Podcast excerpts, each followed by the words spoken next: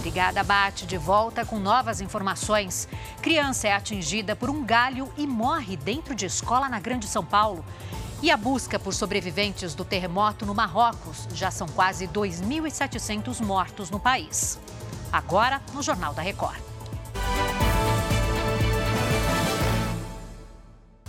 Oferecimento Consórcio Bradesco. Conquiste sua casa nova sem juros e sem entrada.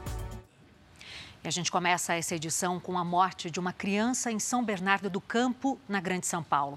A menina foi atingida por um galho enquanto brincava no parquinho da escola. O Rogério Guimarães está no local e tem os detalhes. Oi, Rogério, boa tarde. Oi, Adriana, boa tarde. Policiais civis estiveram aqui durante toda a manhã para realizar uma perícia. O parque dessa escola municipal tem várias árvores na área externa. Nós contamos aqui ao menos 10 árvores, inclusive pés de abacate. E foi o galho de uma seringueira que fica no centro do parquinho que despencou pela manhã, por volta de 9h30, horário de recreio das crianças, e atingiu uma menina de 5 anos de idade. Em nota, a Prefeitura de São Bernardo do Campo lamentou a morte e disse que está prestando assistência à família. Ainda segundo a Prefeitura, uma investigação será feita para apurar as circunstâncias desse acidente. As aulas foram suspensas, o local isolado e a direção decretou luto. Eu conversei com comerciantes vizinhos aqui do local e eles disseram que a última poda dessa seringueira, que fica no centro do parquinho, foi feita há cerca de três anos, ainda durante o período de pandemia. E que ontem, domingo, a região registrou uma ventania muito forte e que esse vento pode ter abalado o galho que atingiu a criança hoje de manhã. Lamentável. Adriana. Que tristeza, Rogério. Agora tudo isso precisa ser investigado, né? Muito obrigada, viu, pela tua participação aqui com a gente.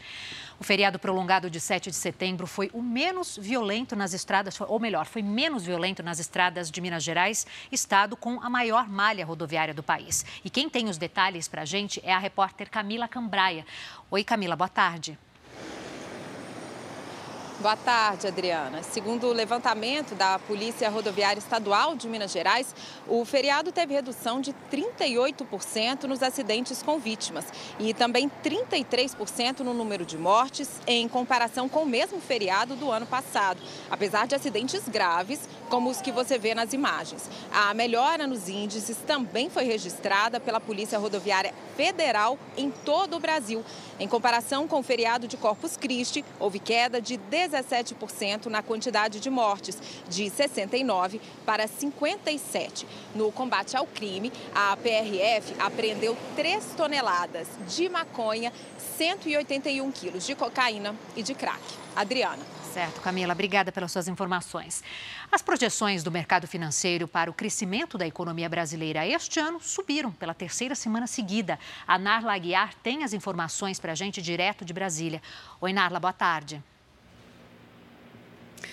Boa tarde, Adriana. Os dados aparecem no Boletim Focus divulgado hoje. Agora, a previsão do mercado financeiro para o crescimento do PIB este ano subiu, passando de 2,56% para 2,64%. O PIB é a soma de tudo que é produzido no país. Há revisão também para a inflação. A estimativa agora passou de 4,92% para 4,93% ao ano ano. O Boletim Focus é uma pesquisa divulgada toda semana pelo Banco Central com a projeção para os principais indicadores econômicos. Adriana. Obrigada, Narla. Bom dia para você.